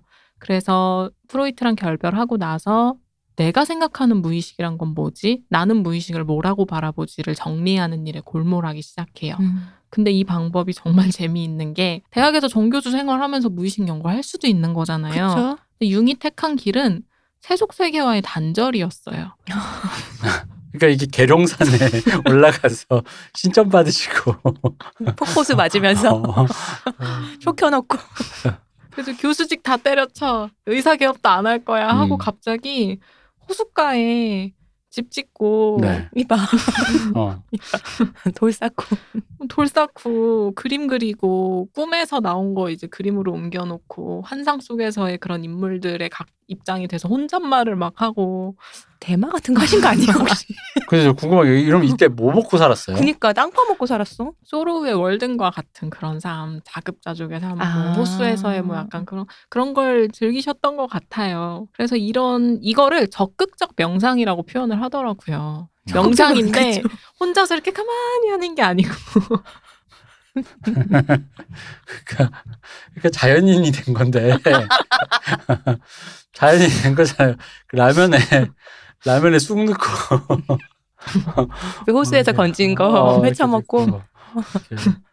그래서 이 과정을 통해 어쨌든 본인 생각에는 개인적 무의식, 집단 무의식, 뭐 아니마 아니무스 자기 뭐 이런 이론의 핵심적인 개념들이 자기 오랜만이네요. 오랜만에 또 나왔네. 음, 자기. 자기 음. 자기 이때 정립되기 시작한 음. 거예요. 어쨌든 논건 아니다. 논건 아니에요. 어. 이 사람 아, 나름대로는 그래서 적극적인 명상이군요. 그쵸, 그쵸. 놀지 음. 않았어요. 이때가 되게 중요한 시기였다고 해요. 음. 그래서 1920년도에 자기 사상 틀이 어느 정도 됐다라고 음. 생각한 융은 알제리를 거쳐서 튀니지, 사하라 사막까지 여행을 떠났대요. 무슨 돈으로 갔대요? 에어비앤비 줬나? 그럼 저도 궁금하네요. 싸운 지- 런던으로 가서 후원 받았나? 그럼 아, 후원 계좌는. 그러니까 이 사람이 되게 그러니까 뭘 먹고 살았는지가 너무 그러니까 궁금하네. 우리가 맨 처음부터 아- 얘기를 했잖아요. 아, 어. 그렇게 유복한 집이 아니었다고 네. 했는데 그래도 제 유산이 있었나? 음. 아니면 벌어준 돈? 음. 퇴직금?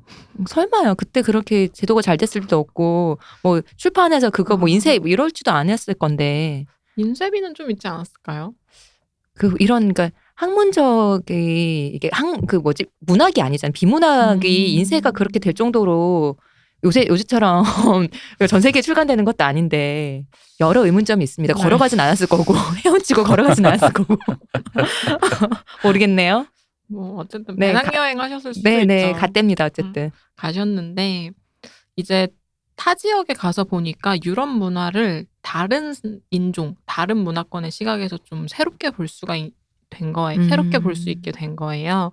그래서 미국에서 아메리카 원주민들도 만나고 또 비백인적 관점으로 살아온 사람들이잖아요. 네네. 근대성이 없는 음. 사람들 그런 사람들과의 대화에서 근대인으로서의 유럽인과의 대화에서 느끼지 못했던 감흥을 많이 느꼈대요. 그리고 인도의 구루 음, 있잖아요. 네. 그들을 만나면서 영적인 되게 많은 지도자들. 어, 영적 지도자. 되게 많은 통찰과 뭔가 생각들을 갖게 된 모양이에요. 음. 그러니까 이분이 생각이나 일, 일, 그 어떤 그 일대기의 일부분이나 사상이 약간 그러니까 사상이라기보다 학문이 그 6, 70년대 음. 발흥했던 미국 히피 음, 네, 어, 네, 네. 그 생각 진짜 많이 했어요. 고시대라 뭔가 어. 맥이 닿는 음, 게좀 음. 있어요. 어. 약간 굉장히 힙한 사람이었던 거예요, 네. 사실은. 음. 그리고 제가 이걸 되게 웃기게 말씀드리는 이유는 이걸 진지하게 말하면요. 이상한 사람이 돼요, 융이. 네. 너무 이상한 사람이 돼요. 아니 근데 그런 느낌이 그러니까 제가 왜 제가 방금 히피 얘기를 왜 했냐면 음. 그런 느낌으로 보면 저희 왜 그 우리 불행 배틀 때 네. 우리 저 옛날에 저기 누가 패티보이드 하고 할때 음, 그 음. 시절에 그 당시 사람들 분위기 좀 설명해 드렸잖아요. 네. 그러니까 그 당시 그, 영, 그 서구 유럽의 젊은이들이 비트족부터 이서 이 음. 그 기존의 근대 질서들에 대해서 이제 반감을 가지고 여러 가지 이제 대안으로 모색하던 음. 것 중에 여러 가지 중에 그 이런 인도의 네. 그리고 그런 해시시, LSD 이런 약물을 통한 사이키델릭한 다른 정신 세계로 가고 싶은 음. 그러니까 그런 거에 대한 탐닉과 비슷한 맥, 그러니까 일종의 어떤 하나의 그 세계의 그 근대적인 세계 네. 세계에 반발하는 어떤 지류가 음. 되게 일찍 하셨어요. 네, 네. 어. 분명 히 있었던 거죠. 음, 그러니까 특히나 이제 이 사람은 이분은 유- 근데 61년에 돌아가셨잖아요. 그 그쵸. 이때는 지금 20년 되면은 정말 선구자다. 어. 근데 이제 이렇게도 볼 수 있어요. 왜냐면 이제 이 당시가 이제 어쨌든 간 1920년대고 하면은 벌써부터 이제 그, 그 시대가 그 산업혁명 이후에 음. 이제 이미 다 그게 다 되고 이미 약간의 회의감이 몰려올 때거든요. 음. 초현실주의도 막 나올 때고 그래가지고 그러니까 무의식이라든가 정서 뭐 이런 거 음. 그러니까 그런 류의 그러니까 인간의 의식이라든가 기타 여러 가지 것들에 대해서 좀 더 그러니까 그런 근대화 근대적 합리성 말고 그러니까 기계나 음. 물질과 문명 말고 다른 것. 거기에 의문을 제기하면서 좀 다른 방향으로 가려는 것이 조금씩 움트고 싹틀 때니까 이게 뭐 이 사람은 뭐 자기의 배경도 분명히 집안 내력도 좀 그런 것도 있긴 하지만 이게 없는 흐름은 아니다. 맞아요. 거죠. 예. 맞아요. 그리고 이 인도의 구루들 만나고 여행하면서 본인이 느낀 걸 정리한 하나의 문장이 있는데 이걸 들으시면 또 현대인의 고민하고도 되게 맞닿아 있다고 느끼실 거예요. 그러니까 그들의 지혜는 구루들, 그들에게 속하는 것이다. 그리고 내게 속하는 건 오로지 나 자신한테 나오는 것밖에 없다. 유럽이나 동방에서 나는 아무것도 빌릴 수 있는 게 없고 나는 오로지 나로서 살아야 한다라는 얘기를 음. 해요.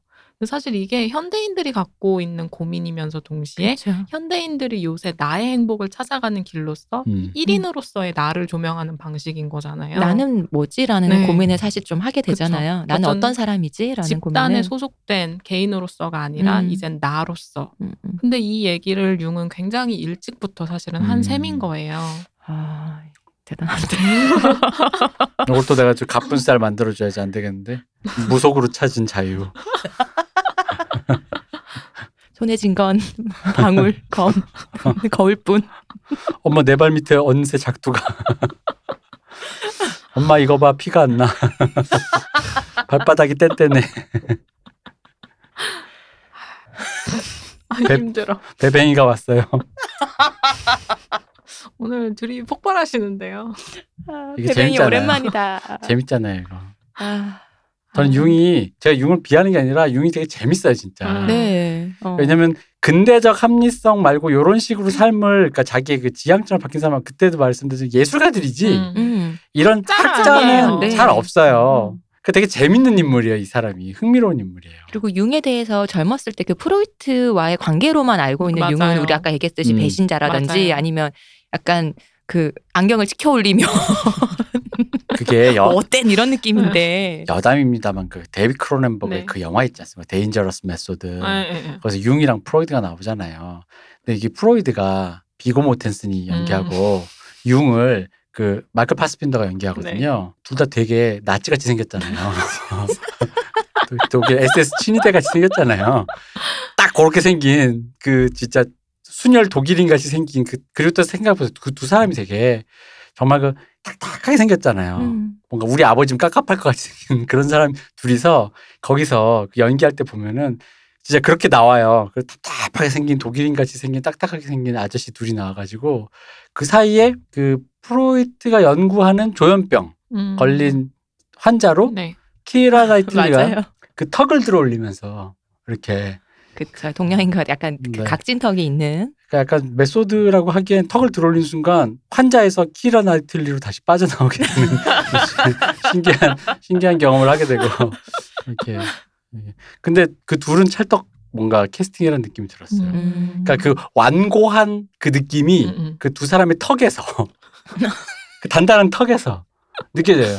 나의 학문의 완고함과 당신에게 굽힐 수 없어. 근데 약간 그 영화는 보면은 중간에 융이 조금 더 프로이드보다 좀, 좀 이렇게 젠체하는 재수없는 음, 약간 맞아요. 느낌을 어. 살짝 그려줘서 약간 프로 친 프로이드적이긴 음. 한데 융의 이미지가 좀 그렇거든요. 음. 근데 이런 삶을 사셨다고 하니까 음. 이게 뭔가 왁구가 안 맞는 거야. 젠체하는 사람이 호숫가에 집 지어놓고 혼잣말 하면서. 아, 왜냐면 거기서 미국 가는 배를 둘이 타고 가는데 자기는 돈이 있고 선생님은 돈이 별로 없는데 맞아. 그래서 자기는 1등실인가 그 어. 가겠다고 하면서 그냥 가버리는 장면인데 선실 따로 쓰잖아요. 어, 선생님 되게 섭섭, 야, 이걸 말로 하긴 뭐하지만 되게 섭한 거 있잖아요. 어, 근데 융 일대기 보면 둘이 그렇게 같이 강연 다니잖아요. 네. 그때 맨날 둘이 붙어갖고 같은 방 쓰고 밤새서 얘기했다라는 얘기들이 나와요. 근데 네. 그 미국 갔다 온 후에 둘이 결별했잖아요. 음. 음. 그래서 자네 어디 가나 했더니 전 1등실입니다. 뭐 이런 식으로 되게 어, 재수없게.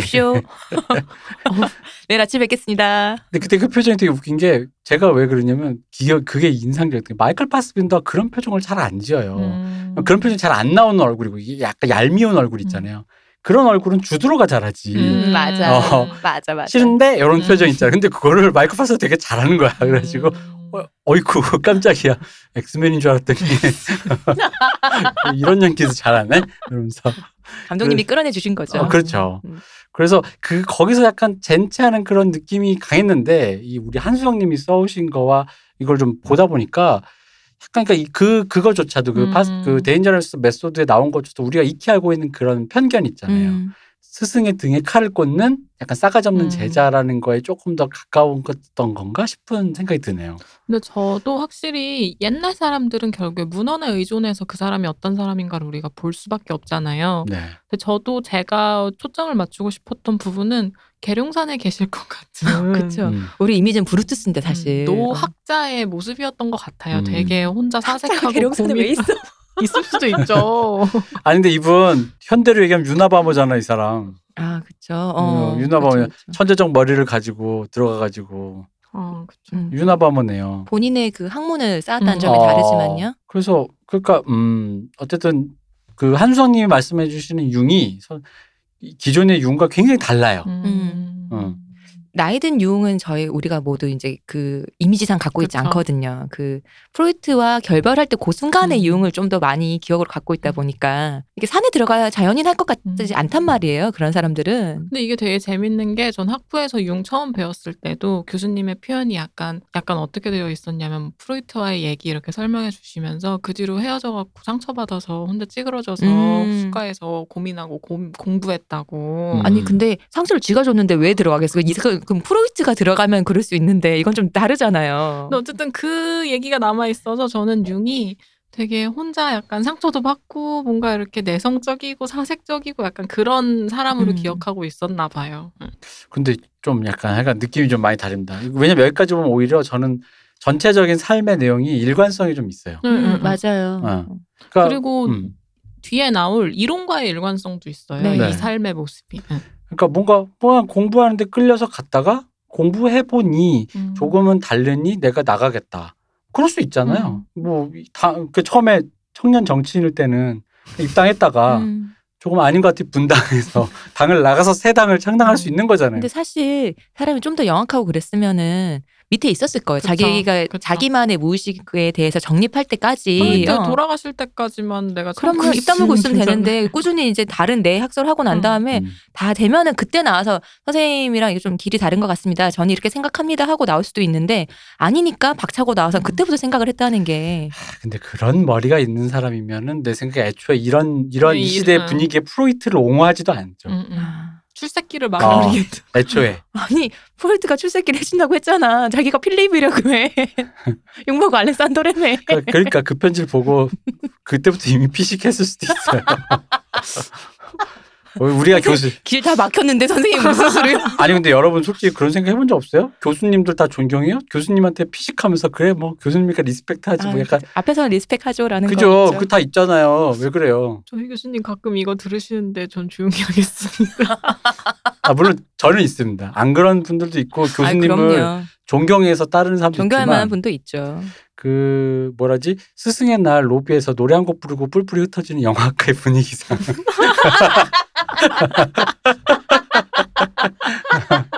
그 여기 여기에는 어, 저 사실 그래서 놀랐어요. 얼마 네. 전에 그 저희 전에 네. 모임 방송했을 때 그 류 박사님도 오시라고 했었잖아요. 네. 근데 그날 류 박사님 그 은사님 그 음. 은, 은퇴하신다고 안 오신다. 어 그런 분이 아니라 그랬는데 은퇴는 챙겨주나 이런 생각이었거든요. 폴리패서잖아. 아 맞다. 생일도 챙겨. 어, 정치해야 돼 걔는. 음, 걔는 그러니까 간 거지. 제자들도 열심히 힘내야죠. 그럼요. 아 이번에 저희 류 박사님 승진하셨다고 와. 축하드립니다. 아, 축하합니다. 이제 학과의 노예 서류 정립 지옥에서 이거 듣고 정말 열내시겠지? 그 대학 상담원은 안 뽑나요?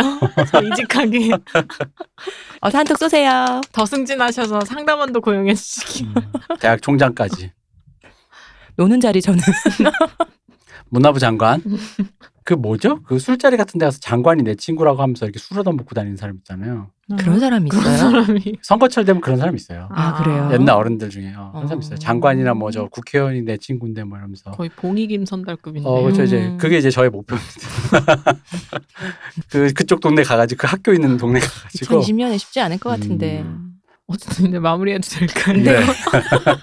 네. 자, 일관성이 있었다.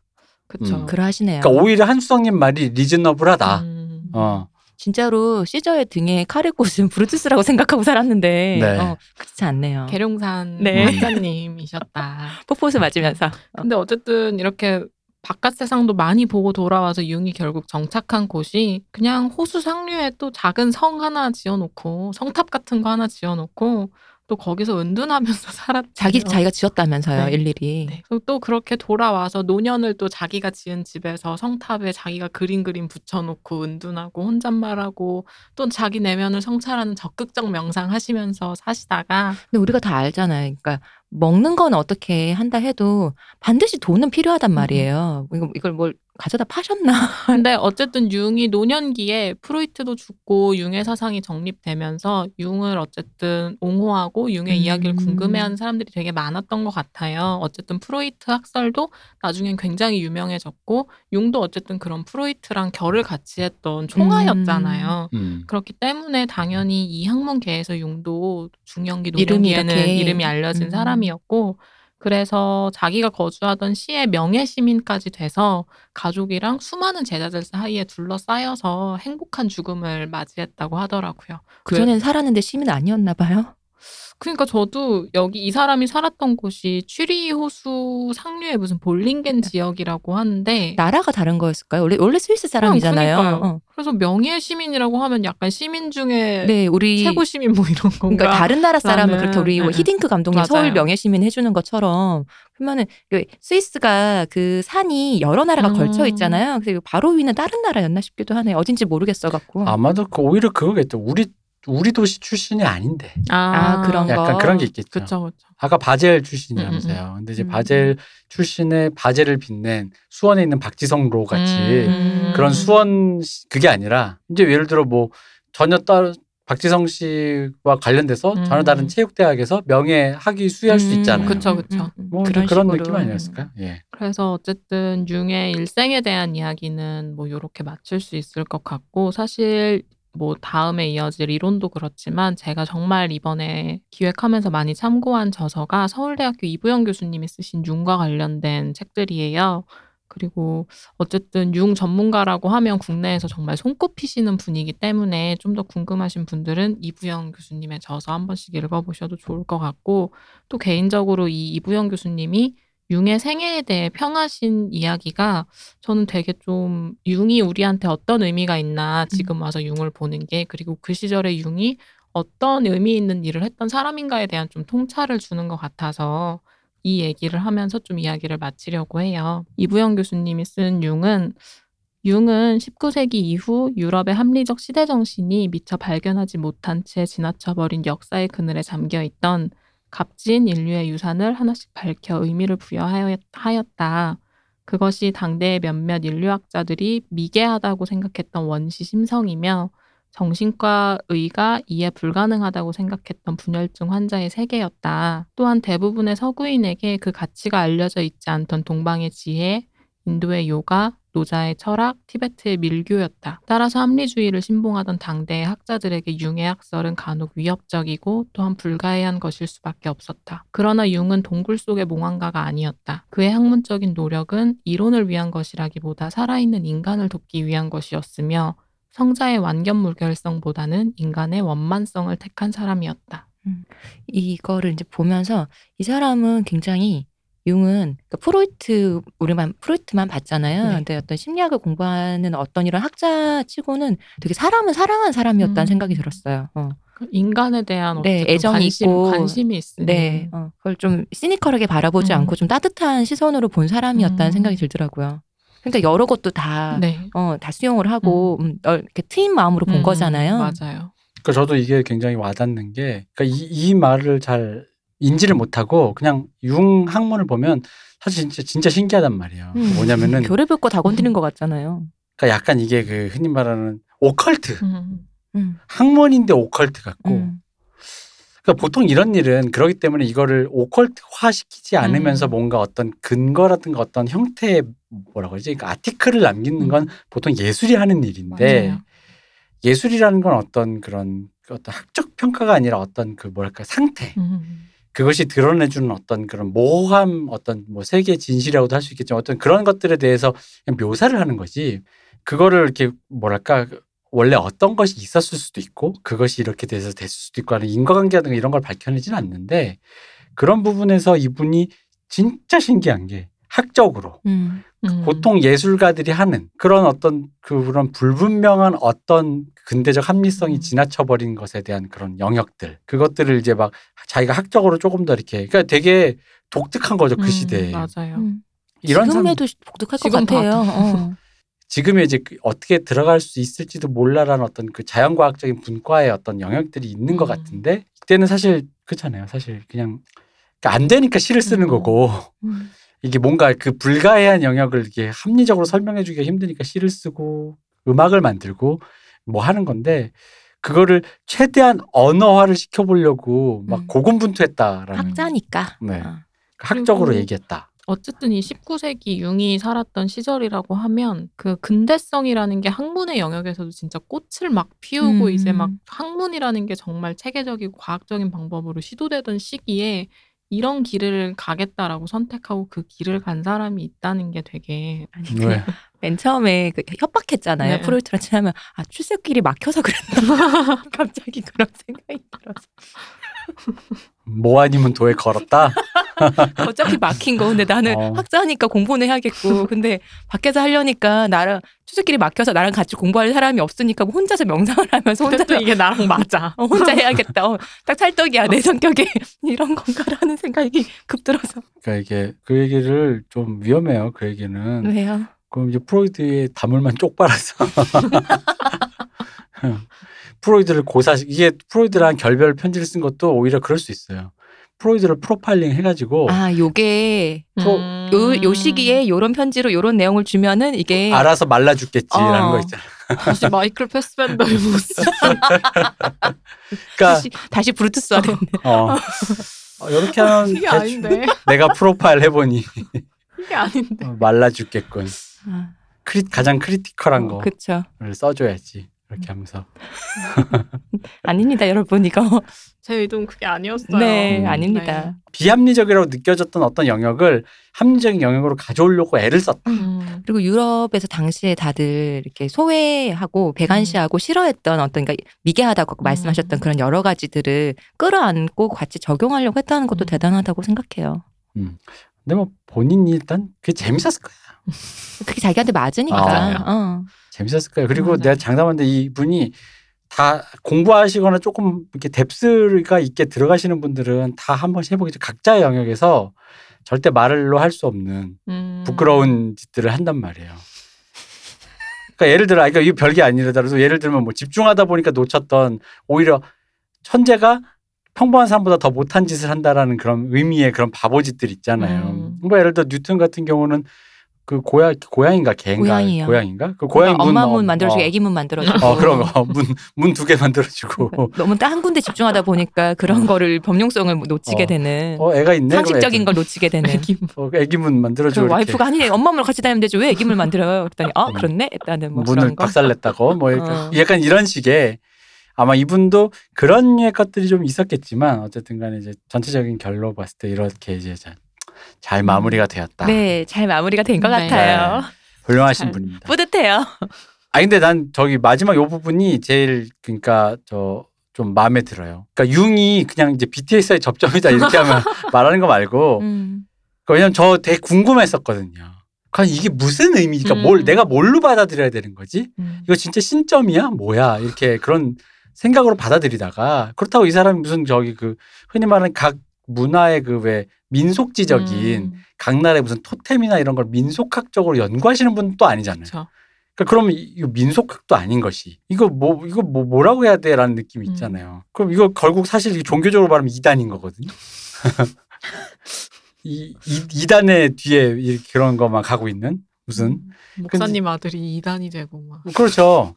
그러니까 그러니까 받아들이 각자의 영역에서 받아들이기가 조금 미묘한 지점이 있는 거. 민속학이라고 보기엔 그렇고 근데 진짜 아버지 살아계셨으면 후드를 맞았을 것 같아요. 밀교 같은 거 어. 구름 안 나고 막 과학자라고 보기에도 과학자들이 또 이게 또 싫어하고 음, 예술가는 아닌 것이고 예술의 분과는 아닌 거. 그러니까 이게 무슨 분과지? 음. 라고 생각했을 때 우리에게 와닿는 건 뭐지? 그러니까 과연 이게 이 동떨어진 게 뭐야? 라고 하는 거 있잖아요. 음. 그 느낌. 흔히 말하는 이게 국이야 찌개야. 이그 애매한 거물 있잖아요. 많이 넣으시면 국이고요. 그러니까 졸이면 찌개고요. 그렇죠. 그거. 이게 국이야 찌개야라는 그 어디에 속하는 거야라는 그 영역에서 음. 이걸 내가 어떻게 받아들여야 되지? 한마디로 이거 있잖아요. 국이면 내 앞에 갖다 놓겠고 찌개면 가운데 놓겠는데. 자, 이거 어, 어, 떻게 해야 되지? 놓을까? 어, 그 뜨거운? 물을 갖다 드리고 원하시는 대로 드시라고 하면 어. 되죠. 그러니까 그, 그 느낌에서 요거가 오히려 좀 말씀해 주신 게 좀 잘 이해가 된 것 같아요. 음. 네. 그렇습니다. 네. 네. 융의 생애 아유 잘 봤습니다. 휴. 오랜만에 듣네요. 아직 몇 페이지나 남았죠? 좀 점점 사람들이 많이 써. 삼 넘고 물 건너 한 번 더 오셔야겠네. 아, 안 돼요, 안 돼요. 청계산과 한강은 한 번만 넘어오면 됩니다. 그럼 방법이 있어요. 안 가는 방법이 있습니다. 그래.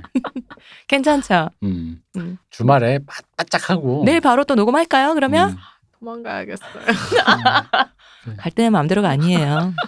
주말에 바짝 하시는 게 좋을 것 같아요. 네, 그러면은 최대한 오늘 안에 해보겠습니다. 네 융의 생애 여기까지 하고요. 우리 이제 빨리빨리 해야 또 네. 사놓고 물건도 집에 보내지. 네. 오늘 1부는 여기까지 할게요. 현성님 고생하셨습니다. 아, 네, 감사합니다. 임금 대표님 고생하셨습니다. 감사합니다. 감사합니다. 쉬우셨습니다.